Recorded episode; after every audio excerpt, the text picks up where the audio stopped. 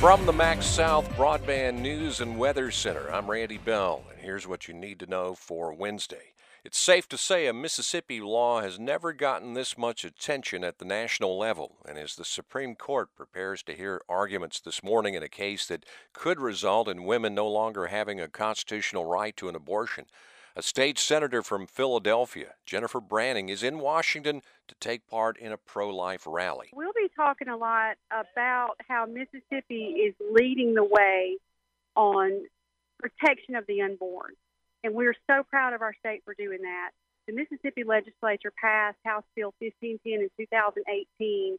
We think that is a great step towards the protection of the unborn and the promotion of women and their health. And so I'm so thrilled to have been a part of that in 2018 and then again there this week to support Attorney General Fitch in D.C as her team goes up to defend this bill. Branning, who represents parts of Neshoba, Leake, and Winston counties, is one of about three dozen people who'll be speaking at that rally outside the Supreme Court. All of them are women. I think it's important to note that, Randy, because in times past, maybe the support has not been there. Perhaps it's been more male leadership leading the way on right to life, but it's important to note how many women feel so strongly about protecting the unborn. Abortion rights supporters will also be speaking out this morning with their own rally at the Supreme Court, and later, the owner of Mississippi's only abortion clinic and the clinic director will take part in a press conference hosted by the Center for Reproductive Rights. Some anxious moments for the Kosciusko High School boys soccer team yesterday, and it had nothing to do with a match they were playing in Starkville.